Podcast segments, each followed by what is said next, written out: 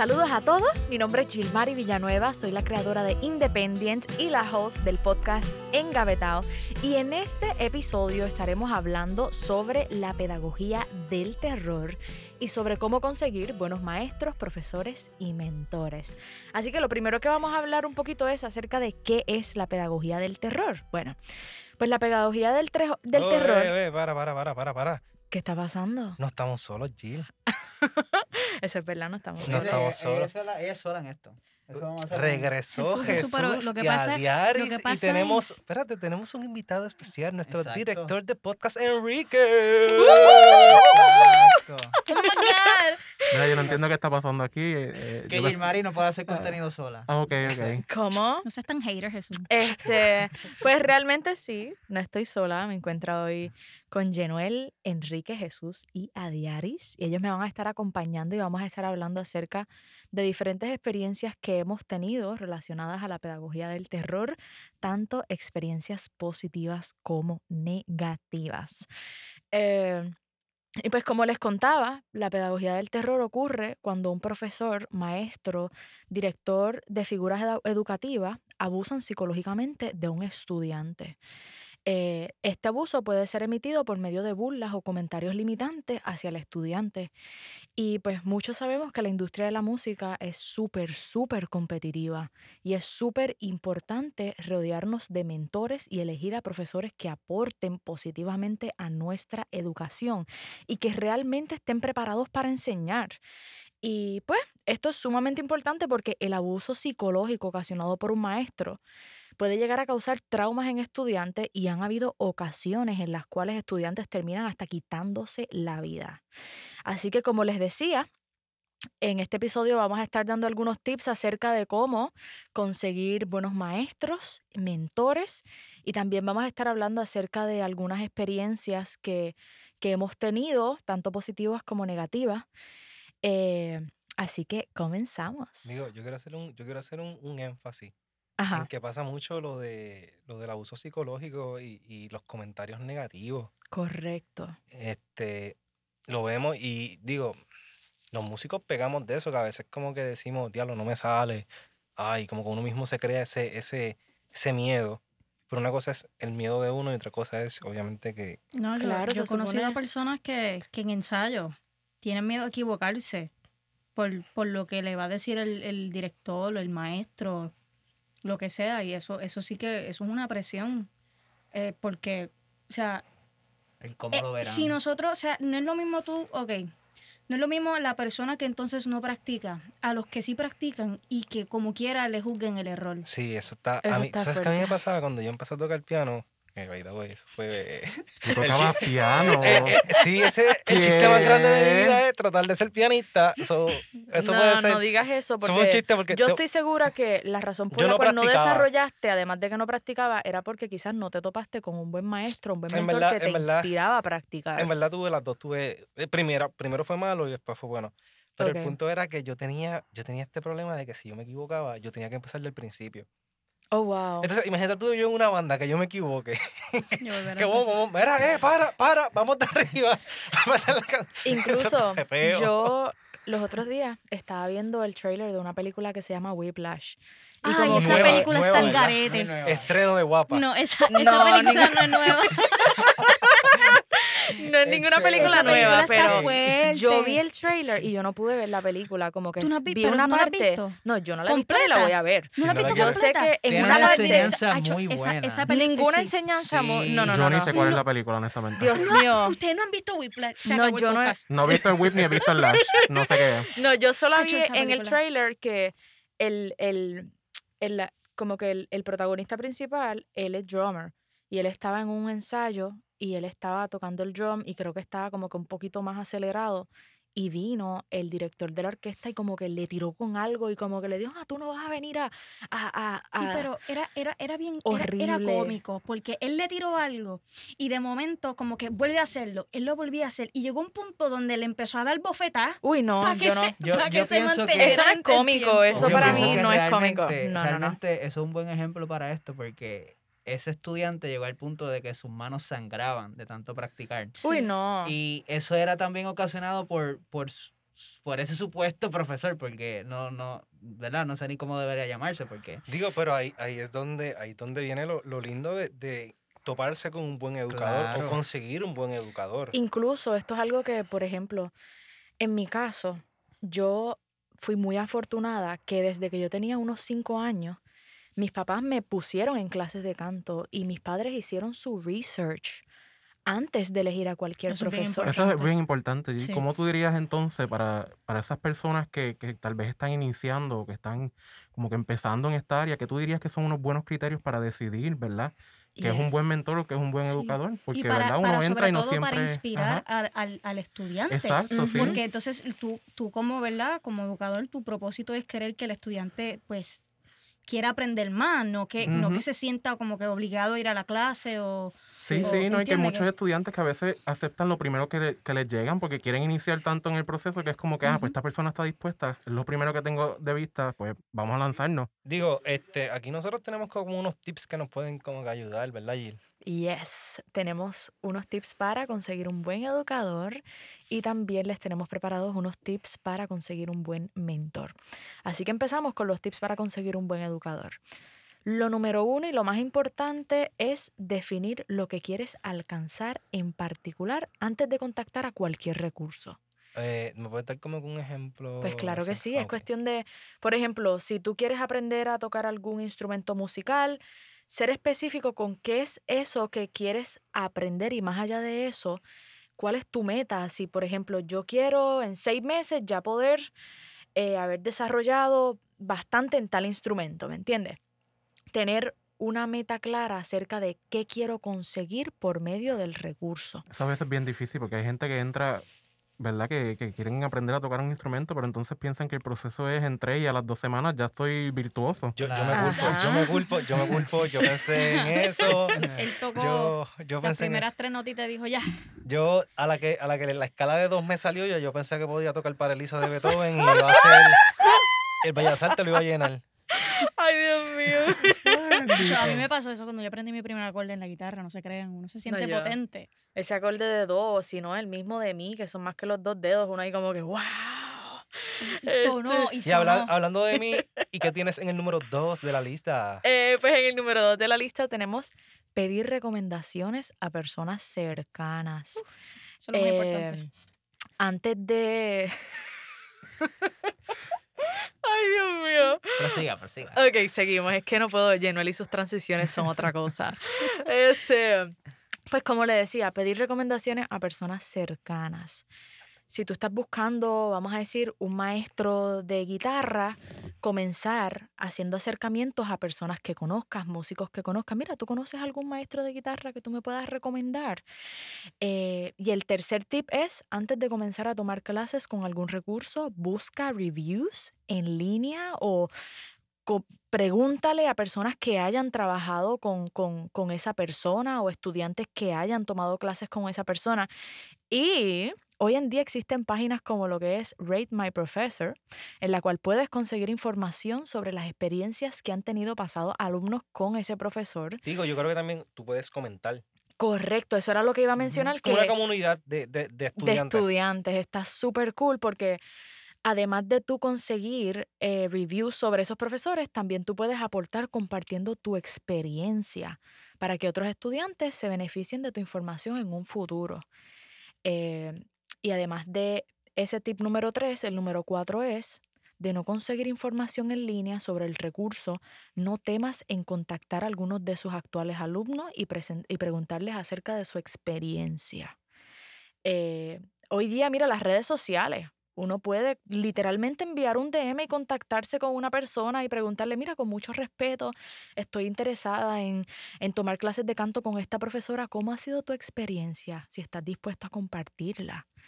Y eso es información que a uno le sirve para tomar una decisión. Y entonces, el próximo tip es no temer en contactar a ese maestro, a ese profesor, y hacerle varias preguntas antes de elegirlo como tu educador. Sí, como si fuese una entrevista.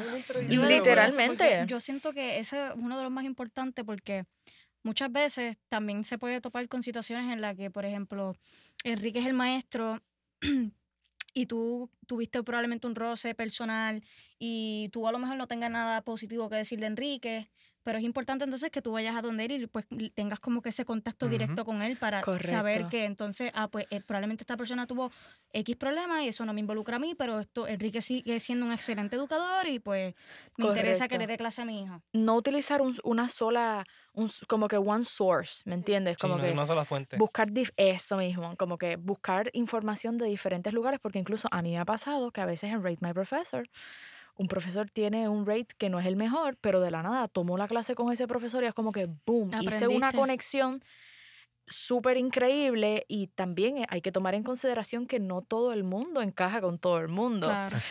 También es importante que en esa fuente, en Rate My Professor, también desglosa los diferentes cursos que da un mismo profesor. Y mucha gente, por también leer mal o algo, piensa que el profesor es malo, pero también puede ser que el profesor no sea bueno en cierta materia, pero quizás hay otra en la cual es excelente. A mí personalmente me ha ocurrido que busco y dice, tiene un rating súper bajito, no sé, 2, 3, pero son en clases que quizás no son en lo que está experimentado él.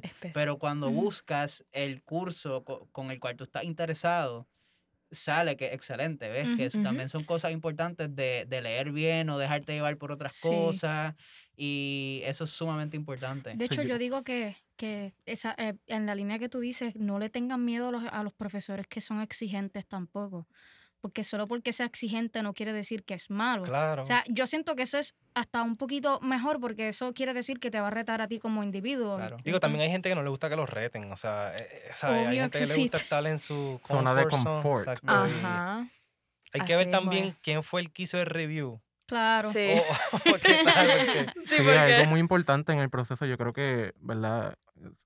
Parte de todo este journey, por decirlo así, es pues reconocer que no probablemente tu primer educador o tu primer mentor va a ser la persona que realmente sea la ideal o idónea para ti. Tal vez en el transcurso, al momento cuando tú empiezas, pues es una persona que te ayuda al principio de tu desarrollo, pero según va creciendo también tu instrumento, tu destreza, tal vez necesitas un cambio también de educador y mentor. Así mismo, claro. Yo he tenido, yo en mi caso particular he tenido como 4 maestras de canto. Oh, wow. Que durante mis diversas etapas, pues un tiempo estuve con una, otro tiempo con la otra. Y pues sí, también ese último punto, no temer a enviarle un correo al profesor. Más allá de enviarle un correo, quizás si tiene algún número donde tú te puedas contactar y hacer las preguntas. Mira, ¿cómo es el servicio que tú otorgas? ¿Cómo es la dinámica de la clase? Que eso es algo bien importante. Si es una clase de instrumento o una clase de voz, ¿me entiendes? ¿Cómo es esa dinámica? ¿Tú te enfocas más en lo técnico o en la teoría práctica? Como que, exacto. Y buscar algo que te funcione a ti. Es también tener bien claro la visión que uno tiene como a lo que quiere llegar. Exacto. Correcto, porque, o sea, como mencionamos, presentarle al profesor, mire, yo estoy interesado en hacer este tipo de cosas, me interesa este tipo de género o estilo, busco esto, y también cómo el profesor, a base de su experiencia, puede brindarte ese tipo de conocimiento que tú buscas. Eso también es otra cosa muy importante. También buscar un recurso que esté, o sea, que te logre encaminar en esa visión que uno tiene. Correcto. Y si, por ejemplo, es un niño que es un padre que está buscando información, pues mayormente los niños, yo como maestra de voz, los niños casi siempre lo que quieren es como que aprender y disfrutarse el proceso. Sí. Que sería cuestión también de buscar información. Esta persona ha tenido experiencia educando a niños, porque yo te soy totalmente sincera, los niños que tienen 6, 7, 8 años no es fácil, porque son niños, claro, tienen mucha energía.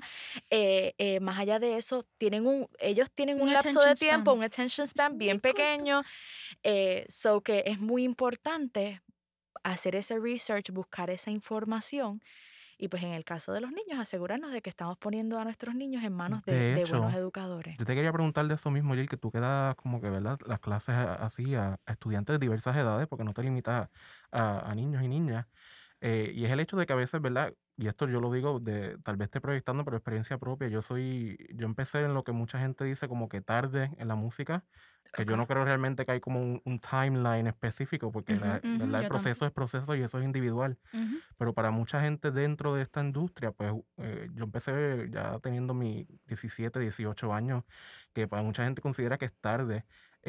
Y para, ¿verdad? Cuando uno está iniciando el proceso, a veces no tiene una idea clara de por qué género que yo quiero lograr o que yo quiero hacer, o tampoco tanto como que un instrumento específico, porque yo fui uno que yo empecé la música desde joven, pero yo empecé con conga, o sea, en percusión, y la percusión me duró un mes, después yo cambié a piano por un año, después yo volví, cambié a otra cosa y llegué a, pues, a cantar en mucho tiempo luego, no fue temprano. So, yo creo que dentro del proceso, ¿verdad? Y yo, tal vez tú lo puedas contestar, esa gente que, ¿verdad? Que llega con esa incertidumbre del camino sobre, ¿verdad? Cómo establecer esas metas claras, si tú no tienes claridad de, ¿verdad? De qué tú quieres hacer con tu propio instrumento más allá de hacer algo. Que, ¿verdad? Que posiblemente tú dirías que sería una buena recomendación ahí. Yo diría darte el espacio para experimentar. A mí me pasó. Yo recuerdo, yo comencé a tomar clases de canto cuando tenía 5 añitos. Wow. Y además de tomar clases de canto, me gustaba tocar la guitarra, me gustaba tocar el piano. Y mis papás a veces se frustraban porque decían, Dios mío, pero esta nena no se decide, lo cual es totalmente normal. Esto es totalmente normal. Es cuestión de darte la oportunidad de experimentar, ya sean diferentes instrumentos. Mira, yo tomé hasta clases de teatro y clases de baile y clases de gimnasia y clases de voleibol, ¿me entiendes? Wow. Sí, como quiera, cuando tú vienes a ver el tipo de persona que tú, en lo que te has formalizado, tienes una preparación en todo y puedes... Y es cuestión de que tanto los padres como el mismo estudiante se dé la oportunidad de experimentar. Y de ver, ok, ¿a qué me voy sintiendo más afín? Y eso también va ocurriendo cuando uno va creciendo. Yo recuerdo que, ok, cuando yo estaba desde los 5, vamos a decir, hasta casi los 8 o 9, yo estaba en todo, como que yo hacía de todo. Ya cuando cumplí 13, escribí mi primera canción y me enamoré totalmente de la guitarra y de mi voz. So, todo lo que hacía era voz y guitarra, voz y guitarra. Ya cuando fui creciendo, pues me empezaron a interesar otras cosas como la actuación. So, es cuestión de uno estar dispuesto a experimentar y aprender otras cosas. Y también, ahora vamos a pasar a los tips para conseguir un buen mentor. Lo primero, al igual que a la hora de conseguir un buen educador, es conocer tus metas, tanto a corto como a largo plazo. Y pues si no tienes metas, tampoco está mal, como mencionamos. Y alguna de las preguntas que uno se puede hacer que te ayudan a definir esas metas es, ok, ¿qué trabajo te gustaría tener en los próximos 5, 10 o 15 años? Porque casi siempre cuando uno busca un mentor es esta persona que ya está desarrollado en ese ámbito que tú quieres llegar a alcanzar. Además de, pues, hacernos esas preguntas como que, ok, ¿qué trabajo yo quisiera tener en los 5, 10, 15 años? ¿A qué persona yo aspiro a seguir? También buscar a ese mentor, a esa persona que sea accesible y se consigue por medio de también hacer como que preguntar, mira, ¿tú conoces a alguna persona que se desarrolle en esto en particular? Preguntarle a las personas que uno conoce. Y pues que la persona que tú elijas como tu mentor, que sea una persona accesible también y que tenga el deseo de ayudar. Y una vez que hayas encontrado a esa persona que tú digas, wow, esta persona... yo sé que va a tener mucha información que me va a beneficiar y me va a guiar, pues prepararte a cuando vayas a hacer ese acercamiento, porque muchas de las veces estas personas que uno puede considerar un mentor son personas que están súper ocupadas y que tienen 1,000,000 de cosas y a veces te pueden regalar de su tiempo 15 minutos por el teléfono. Pues tú prepárate, haz tu lista de preguntas para que dentro de esos 15 minutos tú le puedas sacar toda la información que puedas a esa persona y te puedas beneficiar lo más que tú puedas. Y pues sí, aprovechar ese momento que uno tenga, ya sea... Yo he tenido suerte en la cual he tenido mentores que he tenido por 6, 7 años, así como han habido mentores que solamente, pues, considero mentores, pero me regalaron una llamada de 15 minutos. So es cuestión de aprovechar ese espacio, ser sincero y hacer todas las preguntas que pueda. Y pues llegó el momento de las experiencias. Y pues quiero comenzar por Genuel, que nos hables un poco acerca de alguna experiencia que hayas tenido con algún maestro, algún mentor, puede ser positiva, negativa, la que tú digas, esta a mí nunca se me va a olvidar. Uy, uy. Fíjate, yo no quiero empezar porque es que lo que tengo en mi mente es una experiencia súper negativa. Yo no quiero empezar negativo, quiero empezar positivo. Quiero tirar la moneda. No quiero empezar alguien positivo. Tengo que empezar yo negativo. Bueno, a veces uno tiene que empezar negativo para terminar positivo. Bueno, eso no termina con broche de oro. De todo se aprende. De pues todo. Exacto. Es un libro de historias que nos tienes para hoy. ¿Verdad? Pues mira, pues esta historia, si tuviste Harry Potter 2, yo vengo siendo el diario de Tom Riddle. Ay, Dios mío. Así todo oscuro con esta historia que voy a contar. Pues mira, literalmente a mí me pasó que cuando yo estaba estudiando pues música. Sí, porque ya yo te iba a preguntar, ¿estabas estudiando medicina? Pues fíjate, ¿sabes qué es la chavienda? Que yo quería estudiar música porque ya yo estaba bien metido en lo que era grabación. Para seguir tocando el piano a lo Beethoven. Era más o menos, estaba en ese vibe de que era como Batman, de noche era de uno y de día era otro. Yo no sabía complementarlo. Eso suena más a Fiona, pero... Exacto, el code de Fiona. So, nada, el punto es, ay, Dios mío. De día yo era estudiante, pero entonces me pasaba toda la noche grabando, leyendo cosas de grabación y qué sé yo, y no le dedicaba el tiempo a la música. ¿Qué pasa? Cuando estoy estudiando música, la primera vez que cogí la clase, obviamente me colgué. Asquerosamente feo me colgué. Y entonces ya la segunda vez me preparé fuerte. Pero me preparé de que le bajé a la grabación y a los estudios y a la amanecía y a trabajar. Yo trabajaba mucho. Y literalmente dije, pues déjame enfocarme en esto. Y trabajé en mi examen. Y de momento... Llega el día del examen y me fue súper bien, ¿verdad? Pero. Dentro de todo me fue súper bien. ¿Pero qué pasó? Pero, da la mala pata que me le dieron con preguntarme y me hicieron hacer otro ejercicio. Y yo me puse como que nervioso y el ejercicio lo hice fatal. Entonces, la persona, ¿verdad? En este caso era un educador. ¿Un profesor? Era un profesor. Me dijo, mira, mano, tú no estás preparado para la próxima clase. Así, pero frío. Y a mí lo que me pasó por la mente fue como que, es que yo no quiero ser músico per se. O sea, yo no quiero ser un músico profesional. O sea, tú querías aprender lo suficiente para poder... Yo quería complementar lo que estaba estudiando con el estudio. Por ejemplo, para cuando yo esté grabando, poder ayudar al músico o saber lo que está pasando. Porque obviamente... Estar en sintonía. Estar en sintonía porque yo no vengo de familia de músicos. O sea, entonces, cuando él me dijo eso, fue como que... Tú no me... Mi mente, lo primero que me pasó fue, tú no me entiendes. O sea, como si te hubiesen desconectado del hospital que te quedé... Te entiendo totalmente. Fue como que, tú no me entiendes. Y él siguió hablando y me dijo... No, yo creo que la música no es lo tuyo. Diablo, mano, eso a mí me hierve la sangre. Y yo como que, yo repetía entonces en mi mente como que, ¿cómo que la música no es lo mío? Como que, ¿qué te pasa? Como que en mi mente era como que, ¿qué te pasa? Y él siguió diciéndome cosas como que, es que la música no es lo tuyo. Y de momento me preguntó, ¿qué es lo que tú haces? Tú estudias otra cosa, tú tienes otra concentración, bla, bla, bla. Y yo como que, sí. Ay, pues yo tú las cambio, mano, porque es que esto no es lo tuyo, de verdad. Yeah, yo no te veo en la música. Y fue como que... Qué horrible, de verdad. Caballo, no le estás diciendo a la persona incorrecta. Porque claro, en ese momento yo tenía muchos planes para ayudar a todo el mundo y todos los músicos, porque los músicos con los que yo estaba no tenían lo que yo tenía de sobra, que era el tiempo en el estudio y todo este lado. Y yo los quería complementar una clase con lo que es la vida real. Y cuando él me dijo eso, ok, lo voy a ser sincero. Yo literalmente me molesté y la hablé. Yo le respondí para atrás, yo tiré el pupitre, lo tiré así para el lado y todo, retraí el bulto y le dije dos o tres cosas. Le dije, obviamente, palabras obscenas. No voy a decir lo que le dije. Le dije un montón de cosas, pero una de las cosas que yo le dije bien feo... Y un pip. No, menos. Y una de las cosas que yo le dije bien feo fue como que tú no entiendes a los estudiantes. Tú nada más piensas en tu clase. Es como que tú no te acoplas al estudiante, tú no me estás enseñando. Tú estás... Buscando perfección. Ajá, tú estás buscando lo que para ti está bien, pero está en una cápsula de tiempo. Y obviamente después fui y me restrayé la puerta, me di de baja y cambié concentraciones. Cambié concentraciones, no hagan eso. No está bien, pero como quiera, o sea, yo defiendo el punto de Genuel como sea, porque es que tú como maestro, educador, lo que sea, tú no puedes hacer eso.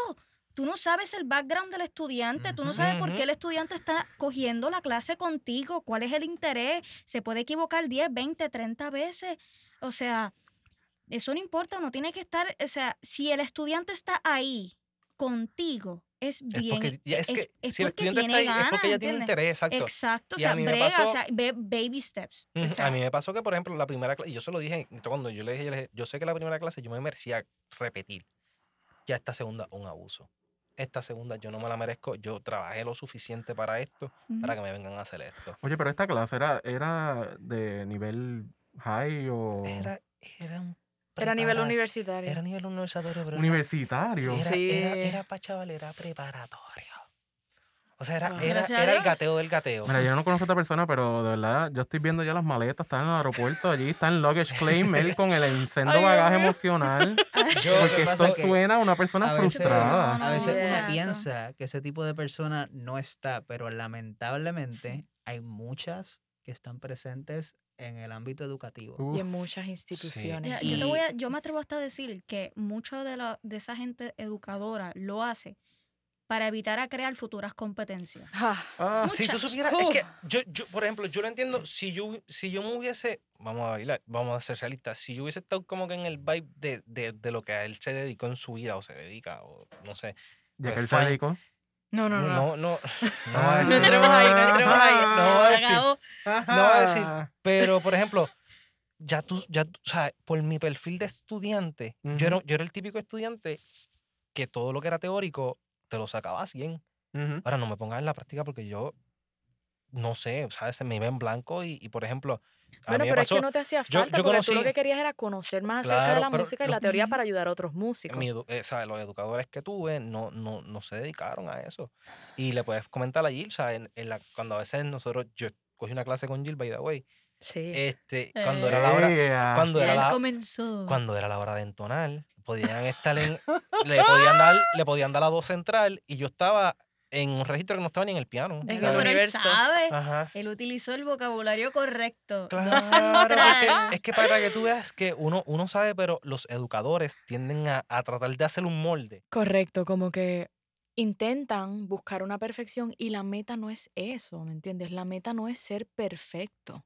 La meta es que dentro de tu instrumento tú puedas alcanzar esa meta en particular que tú tengas. Como por ejemplo, quizás el profesor quería que Genuel fuera un experto en la teoría, que sea un experto en su instrumento. Y lo que Genuel buscaba no era eso. Él lo que quería era poder aprender un poco para poder comprender a los músicos cuando él estuviera trabajando con ellos en el estudio. Algo básico. Pero nada, cerrando mi libro de horror, de tristeza, de sangre negra. Eso fue lo que me pasó y mano, después de eso yo no fui el mismo en un salón de clase de música jamás. Y incluso me di de baja de música y estudié otra cosa y... Pero si te viera ahora... ¿Verdad? Si lo más seguro me va a decir... Ahora. Lo más seguro me va a decir... Mira, todavía no entonas. No creo. Yo creo que te diga como que, ay, está bien, mira, pero esto no es lo tuyo. Era lo tuyo. Pero, ¿y qué le hace? Yo supongo que pescar los domingos. Yo supongo. Pero nada, cambiando de tristeza a felicidad. Yo quisiera escuchar a Jesús, que a Jesús ha tenido... A mí. Sí, porque... Tú, Jesús obviamente es multi-instrumentalista, ¿verdad? Yo apenas toco una escala. Tú dices multi-instrumentalista, yo me imagino a Jesús así, como que con un gabán así pulpo, puesto. Con múltiples brazos y tocando muchos instrumentos a la vez. No, supongo que, obviamente al contrario de mí, por ahí tuvo educadores o mentores que le dijeron, papá, esto es lo tuyo, brilla como nunca. Sí, Jesús es diestro con las manos, según dicen. Es verdad. Bueno, él toca piano. ¿Qué él no hace? Mira, él toca piano, él toca cuatro, él toca guitarra, él hace unos arreglos increíbles, orquestrales, que yo no sé dónde le llega esa musa, porque a veces yo lo escucho y yo digo, ok, este hombre es un marciano. Increíblemente pasa algo bien loco con Jesús, que yo no sé cómo es que él puede. Tú no tocas violín, ¿verdad que no? Gracias a Dios, porque imagínate. Tú no tocas. No. Entonces, sin embargo, sabe todo lo del violín. Pero él es arreglista, eso es lo que hemos hablado en episodios anteriores. Contrario a mí. O sea, yo lo que quería era saber cómo son, o sea, el comportamiento del instrumento. Por ello, Jesús va a ser el próximo Hans Zimmer de Puerto Rico. Solo digo. Bueno, Jesús, cuéntanos. Bueno. Pues fíjate, yo pienso que pues sí tuve la dicha de tener un excelente educador en mi comienzo, o sea, en mi formación como músico. Yo, por ejemplo, pues yo desarrollé primero, mi primer amor fue el cuatro puertorriqueño y empecé en él cuando tenía 7 años de edad. Oh, wow. Entonces, fue bien curioso la forma en la que empecé porque fue que mi papá tuvo un accidente en el cual perdió parte de un dedo, entonces él toca guitarra y mi mamá le regala un 4 porque piensa que es un poco más fácil para él tocarlo. La cosa es que yo fui el que terminó cogiendo el 4 que estaba cogiendo polvo en una esquina. Uh-huh. Entonces, me acuerdo que lo saqué del estuche, había un método ahí para aprender a tocarlo, lo saqué y como en 1 hora me aprendí Cumpleaños Feliz. ¡Wow! Wow. 1 hora, yo llevo aquí como 7 años tratando de aprenderme un acorde en guitarra. Wow. Y te sale mal. Me sale mal. Nada, pues la cosa es que mi mamá pues vio como que ese interés mío por aprender. Uh-huh. Y logró conseguir información, o sea, me preguntó, pero tú quisieras aprender, y yo pues realmente sí tenía interés. Que eso es otra cosa muy importante también, la disciplina de cada uno como individuo, al querer aprender un instrumento o en lo que sea, o sea, no tiene que ser en la música nada más. En todo lo que uno quiera lograr hay que tener un tipo de disciplina. Uh-huh. Pues me matriculé en unas clases con un excelente profesor, wow. Que desde... Yo diría que no solo es el profesor, sino que tiene la vocación y la pasión por la enseñanza. Super. Que eso es una cosa muy diferente a solo dar clases. Eso es muy especial también. Eso, claro, eso. Sí. Tú naces. Claro, porque mucha gente dice, no, él es fulano es profesor en X universidad, en X institución, o da clase aquí. Y no siempre que tenga ese título significa que realmente amas lo que haces. O sea, hay gente que sin importar el ingreso que tenga a través de eso, el feedback que tenga de la gente, siempre apasionado por lo que hace y algo que ama hacer, ama enseñar. Pues ese fue mi caso, o sea, me tocó un profesor que sí era excelente, una persona que creía en sus estudiantes y a pesar de que a veces uno no estuviera tan motivado, porque siempre al principio pues hay frustraciones, porque uno tiende también a compararse con el progreso de otras personas o también, o incluso de profesionales ya, y uno tiene que entender que pues sí, todo va por paso. En lo que uno va creciendo. Hay que confiar en el proceso de uno. Claro. Que ahí es que está la verdadera grasa, como dicen. Ajá. Así mismo. Pues empecé y tuve esa dicha de tener esas buenas raíces que sí duran, o sea, en el transcurso del tiempo, sí me he encontrado con personas que simplemente, yo diría que es como un ego que tienen interior. Uh-huh. Y no pueden, no quieren permitir que un estudiante logre pasar o sea, lo mismo que ellos han estado trabajando durante toda su carrera. Hay muchos que no les gusta que tú logres subir un escalón más. Que eso, Enrique ahorita va a hablar acerca de eso, algo otra que cosa, le pasó así. Sí, eso es una cosa muy importante y a veces no se habla mucho, pero es algo que sí pasa. Y yo diría que ninguno de ellos lo va a admitir. Uh-huh. Pero sí he tenido personas que se me acercan, no hagas esto porque te puede ir mejor acá, no hagas eso. Y siempre en el momento que uno, ¿sabes? Cuando uno está tan, no frustrado, pero tienes todo ese estrés de que, wow, pero quiero hacer algo. Siempre es el momento en que uno está cerca de brincar un escalón más y acercarte ya a esa meta que tienes fija. Y pues sí se acerca ese tipo de persona que no, como que no puede verte así o así como que ya logrando cierto tipo de cosas.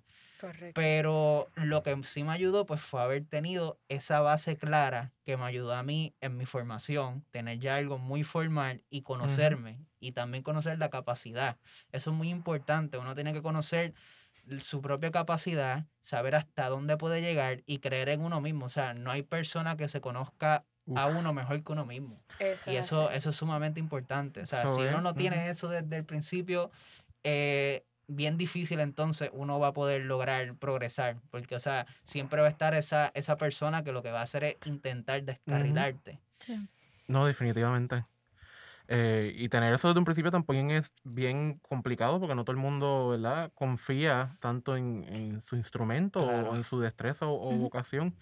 Y, ¿verdad? Yo no sé si alguno de ustedes ha pasado por esa experiencia, ¿verdad? Que empiezan... A dudar. Yo creo que es algo común, como que empiezan en su instrumento, pero ni están seguros si es su instrumento. Yo te dije, el piano y yo... Todavía es una historia no acabada. Yo pienso... Yo quería ser amigo del piano, pero el piano... Genuel se compró así, bien humilde, un nene que quiere empezar a tocar piano. En vez de comprarse un tecladito de 100 pesos, no, se fue para mi show y compró un piano de pared de $5,000. Ay, Dios mío. Sí. Era la emoción. Bueno, pero eso, ¿verdad? Eso es creer en uno mismo. Es que creyó tanto. Vamos a ser realistas. Una cosa es creer y otra cosa es creer en exceso. Ajá. Todo en exceso es malo. Este tira el Boslayera, la infinita y más allá. Genuel iba a tocar como Mozart, brother. Exacto. Genuel dijo, si vamos a empezar... Vamos a empezar bien. Ajá, o sea, esto no es a media. Un pase firme. Sí. Así es. Todo esto hay que tener pecho. Y ya no tuvo pecho. No, pero obviamente, trayéndolo al presente, yo reconozco, porque también hay gente, obviamente, que siguen ahí, ¿me entiendes? Uh-huh. Pues yo reconocí que, mira, yo no tengo el tiempo, porque en verdad no tenía el tiempo. Tampoco le metí la disciplina que se merecía el instrumento, especialmente el piano. Y obviamente reconozco que no es mi fuerte y delego. En el caso de que haya algo, yo lo delego. Uh-huh. Correcto, ahora que eres el productor, lo delega. Ahora, exacto. Yo me quedé con una duda antes que siga Jill. Ajá. Jesús, tu mamá tenía razón. ¿El 4 es más fácil que la guitarra? ¿Verdad? Yo me quedé pensando eso. Porque yo creo que no. Yo estoy en música, pero lo mío es cantar. No me preguntes nada más. No, lo que pasa... No. Era en el sentido porque... O sea, mi papá tuvo un accidente en la que perdió parte de uno de sus dedos. Ajá. Y pues la guitarra sí necesitas realmente los 5 dedos prácticamente de la mano derecha. Sí, porque por los acordes. Claro, el 4 pues usa una pajuela para tocarlo. Okay. Y pues esa era como que la teoría. Pero mira, porque tu mamá tocaba guitarra española. Sí. Oh, wow. Yo pensaba que era la mano izquierda para los acordes. Fue en la mano derecha. Ah, entonces tu papá tocaba guitarra española, que ahí sí es finger. De hecho, Adiaris sabe un poquito de eso, ¿no? Tú te especializaste en guitarra clásica. Sí. Pero que cuando dijiste eso de tu papá, como que yo dije, pero ¿por qué? Sí, pero ahora que es la mano. Exacto. Sí. Pero sí yo pienso que, o sea, realmente, ¿sabes? La complejidad de un instrumento depende cómo lo veas, porque no importa el instrumento que sea, si tú realmente quieres aprenderlo. Es que claro, mira, no hay ninguna limitación, o sea, realmente no. Hay gente que tiene, ¿cómo se llama esto? No tiene esos 5 sentidos al 100% y cogen el instrumento y lo tocan mejor. Hay gente que no tiene brazos. Hay gente que no ve, hay gente que no tiene brazos, hay gente que no tiene dedos. Y toca los instrumentos, toca con los pies. Hay gente que toca con los pies. Yo tengo un amigo que es no vidente y toca una guitarra espectacular. Pero los no videntes es una cosa espectacular. Tremendo. Porque es como si ellos tuviesen una conexión única con el instrumento. Porque ellos sienten... Ellos, ¿entiendes? Con sus dedos. Sentido, exacto. Claro. Es una cosa espectacular. Los no videntes ya. Sí, eso es el poder de querer. Sí. Querer es poder. Bueno, pero gracias Jesús por compartirnos. De verdad que me alegra un montón que tuviste una muy buena experiencia. Qué bonito. Y ahora, Enrique, cuéntanos. Bueno, esta experiencia, de las muchas que tengo, no creo que vaya a ser tan positiva como la de Jesús. Pero lo de Jesús a mí me pareció como un cuento de Disney, ¿verdad? Sí, y esa primera parte de la película de Disney, bien bonito todo. Exacto. Todo verde, flores, canciones lindas. Exacto. Sí. Y contamos entonces lo peor. Yo vi como si fuera una historia de DreamWorks, así como Shrek, que tiene como que el lado bonito y el lado feo. Pues vamos por ahí. Los sufridos. Cuéntanos un poquito, Enrique, ¿cuál fue tu no me pinto víctima, pero tú sabes, no estoy lejos de la puerta. Ajá. Pero sí, de todas las experiencias que yo he tenido, ¿verdad? Valga decir, no es que soy una persona que he vivido, pero pues vivo. Yo creo que de la que quisiera contar es, ¿verdad? Yo he mencionado que yo empecé un poquito tarde en la música, según lo que mucha gente consideran. Y mi proceso a llevarme a decidir, ¿verdad? Yo estudio ahora mismo canto clásico en la UPR Río Piedras. Y llegar a ese punto, pues... Yo empecé más o menos cuando yo estaba en 10º, que esos fueron unos 14 años, si no me equivoco. Yo no me acuerdo cuántos años tenía en aquel momento. Uh-huh. Y... gracias, porque de verdad yo no me acuerdo nada de eso. Son músico y matemático, no te equivoques. Científico y todo. Ajá. Pues yo empecé más o menos a los 14 y... independientemente de la historia de tener que suplicarle a mi mamá que me dejara coger clases, finalmente, ¿verdad? Saltando toda esa historia, pues finalmente pude coger clases con una, no quiero, por ponerlo bonito, una supuesta educadora. Okay. Que ay, fue como emociono, que de los, como esos de los primeros que tú encuentras en camino. Sí. Que uno dice como que diantre, esta es la persona, esta es la salvación, ahora es que... Sí. Y estuve aproximadamente unos 10 meses, si no me equivoco, cogiendo clase con esa persona. Wow. Normal, en todo este proceso nunca me enseñaron nada de base teórica, era todo como que montamos canciones, pero mi mayor situación con esta persona fue, y ella me lo confesó una vez, yo me fui a ir de ese, ¿verdad?, estudio para otro estudio, que tampoco fue una buena experiencia. Wow. De mal a peor. De mal a tal vez un poquito mejor. Y okay. Ni así. Un poquito menos mal. Ah, exacto. Mal de otra forma. Okay. Entonces, esta persona me confiesa al final de, ¿verdad?, de nuestras clases que ella durante mis vocalizaciones y mi entrenamiento esos 10 meses que tuvo con ella, que ella realmente pues me impedía... poder progresar porque ella vio que yo tenía más registro que ella. No, ¿Cómo? Esta señora. Ella me lo confesó al final como que tenía envidia de que yo tenía más registro y por eso ella no me... Te tiraste un Genuel como que le dijiste dos o tres cosas feas. Ahí sí que la demando. Bendito, yo siempre era un nene de esos buenos, como Cacho, pero ¿sabes respetaba la ley? Lo que pasa es que esa es la que hay. O sea, tú fuiste demasiado bueno. No es que sean malos tampoco, no es que vaya tampoco a barrir el piso con esta persona, pero eso no se dice como... ¿Cómo tú vas a decirle a una persona que yo te impedí porque...? Pero eso yo lo sé ahora, porque en mi proceso, ¿verdad? Yo estaba una persona queriendo hacer algo, por decirlo así, queriendo hacer algo en música, porque lo más que yo veía era gente diciéndome no, porque cantar es algo con lo que tú naces, si tú no lo estás haciendo, es así, no lo puedes hacer ya, tú estás tarde. By the way, haciendo un paréntesis, esto no solamente pasa en lo que viene siendo la educación y el crecimiento, pasa también, tú sabes, en esta industria pasa mucho que ven que tú tienes talento, una idea, otras cosas, te limitan. Por eso uno tiene que tener visión de águila y uno saber escoger también con quién se va a rodear, cuál va a ser su equipo de trabajo. Si tú supieras, a mí me pasó fuerte eso, o sea, donde quiera que caía me limitaban, o sea, era una cosa fea, y yo los exhorto a que si ustedes se están dando cuenta de eso, mano, rompan con eso y créense sus propias oportunidades, o sea, no hay nada más bonito que crear sus propias oportunidades. Sí, yo creo que no hay algo que sea un poco más poderoso, yo creo que es lo mejor que puedo decir, que el hecho de, ¿verdad? Uno al principio tal vez no conoce tanto su valor como instrumentalista o pues lo que sea la carrera que cada persona haga, pero yo creo que en ese proceso de que tú vas descubriendo, contra, yo tengo valor y lo que yo hago tiene valor, ahí es que tú vas empezando a ver, ok, esto me favorece, esto no, puedo decir que no, puedo decir que sí. Correcto. Y ahí es que tú vas empezando a definir qué es lo que me conviene y quién me conviene en este proceso. Ajá. Y volviendo a algo que tú mencionaste, que te decían, que no, para ser cantante uno nace. ¿Cuánto yo escuché eso? Yo actualmente trabajo como maestra de anatomía vocal y también soy maestra de canto. Y te puedo asegurar que yo he tenido estudiantes que nacen con un talento increíble, como he tenido otros estudiantes que llegan a donde mí no cantan nada. Yes. Y realmente... todo está en la disciplina de esa persona.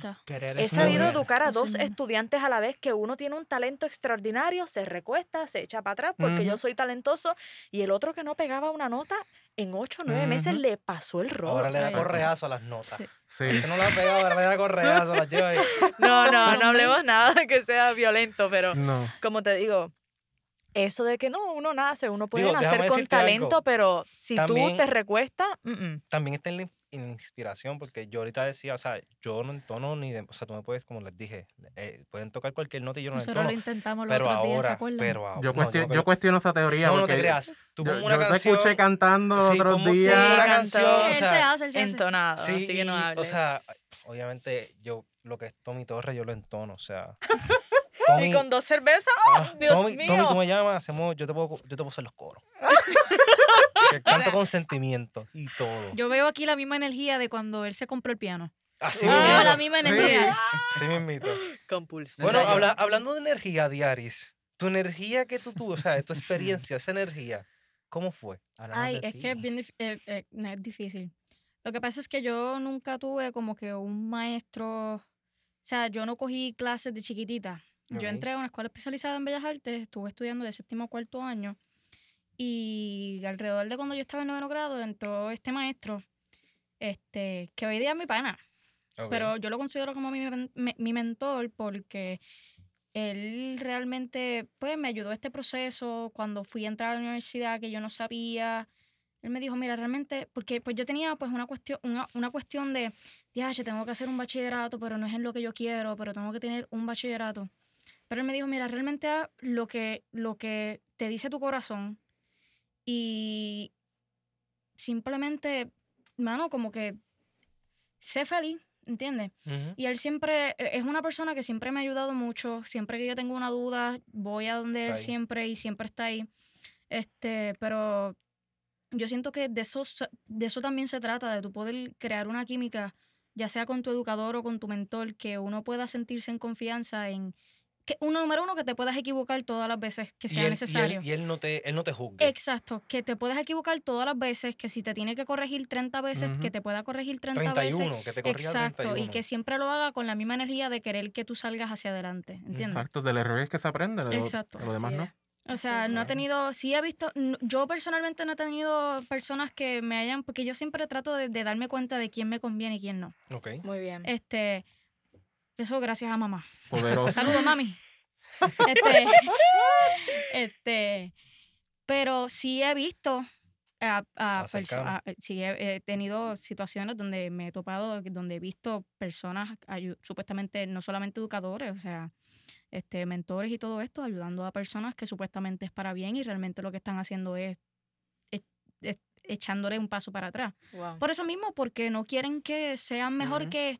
¿Entiendes? Muchos mentores no quieren que sus propios estudiantes sean mejores que en ellos. A mí eso me molesta. Eso te, es que... Tell me about it. Eso no. Te quita, eso les quita, eso les quita, porque ellos piensan, ellos lo miran de esta forma. Diache, si yo moldeo a esta persona lo suficientemente para ser mejor que yo, me puede quitar el trabajo. O sea, que va a lograr lo que yo no pude lograr. Exacto. Eso es exacto. Así. Reflejan sus inseguridades. Y eso no puede, uh-huh, ser así. O sea, tú tienes, al contrario, eso debería ser un orgullo, porque al final del día, ese estudiante, si llega más lejos que tú, va a mirar para atrás y va a decir, fulano de tal fue mi mentor. Y yo estoy exacto, aquí gracias a esta persona. Uh-huh. Y eso, uh-huh, es lo que la gente tiene que mirar. Uno tiene que romper ya esto de no, no pueden ser mejor que yo, no pueden ser mejor, uh-huh, que yo. No, uh-huh, tú das lo que tú tienes que dar y tú ayudas a la gente que tienes que ayudar. Porque al final del día eso es satisfactorio. Tú estás contando eso y tú sabes en quién yo estoy pensando. Tú y yo cogimos unas clases juntas y tú sabes en quién yo estoy pensando. De ellos dos. Sí, ok. Pero no puedo contar, tú sabes. No. Me incriminan. No. Tacho, no se puede mencionar nombres aquí.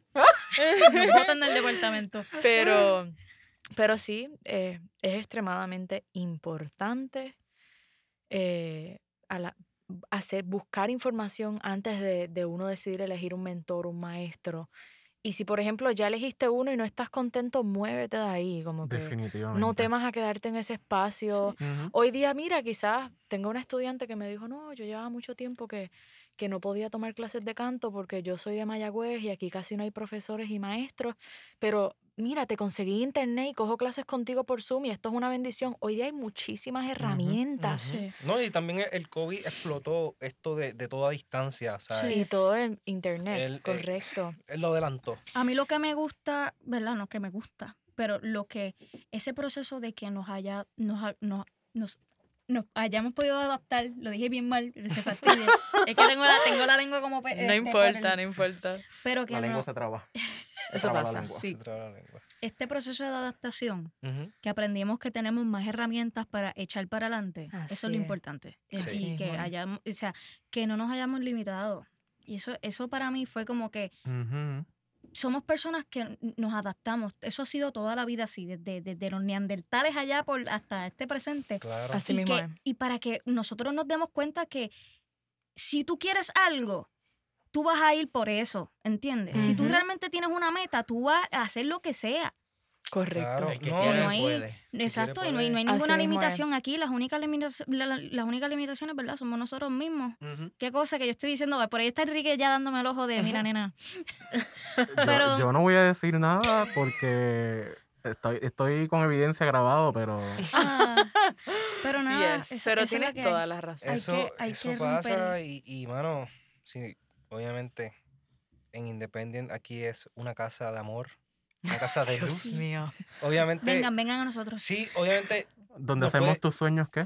No hacemos tu sueño realidad. Ay, madre. Bueno, hay que ser realista. Te damos las herramientas para que tú sepas cómo trabajar por tus sueños, pero nosotros aquí no le vendemos sueños a nadie.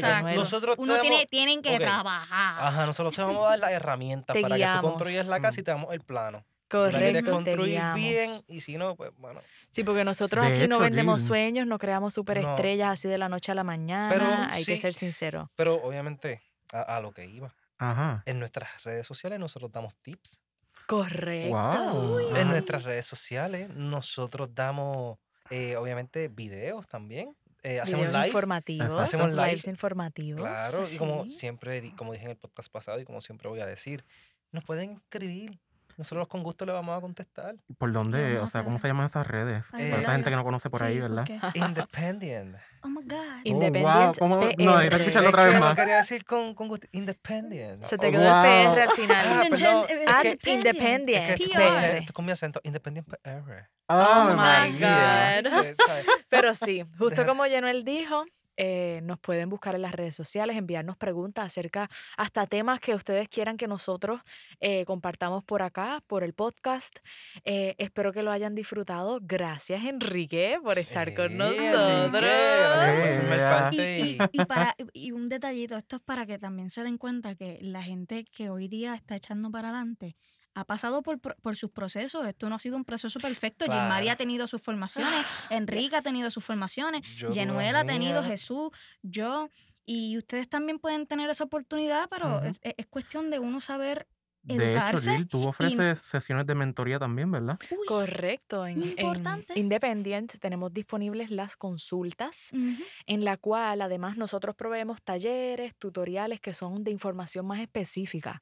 Pero en la consulta tú puedes venir, traer tus preguntas y nosotros te ayudamos a dar una estructura y a que tú puedas estructurarte, organizarte y conseguir esa meta que quieras, así sea tu meta conseguir un buen maestro, crear mi propia publishing company, crear mi sencillo musical, registrar tu musiquita y registrar tu música, correcto, para eso tenemos los talleres, así que pueden en nuestro website, también como en nuestras redes sociales, pueden conseguir más información acerca de esos servicios, y también tenemos el equipo de producción musical que también ofrece los servicios de producción musical. Correcto, así que muchas gracias a todas las personas que nos sintonizaron, nos las hemos pasado increíble acá, espero que lo disfruten, así es, búsquenos en nuestras redes sociales bajo @independentpr y pendientes a los próximos episodios que vamos a estar compartiendo. ¡Aplaudan! Descargo de responsabilidad. La información en este podcast no debe interpretarse ni debe ser utilizado como asesoramiento u opinión legal. Este contenido creado por Independent está diseñado únicamente para fines educativos, informativos y de entretenimiento. Gracias.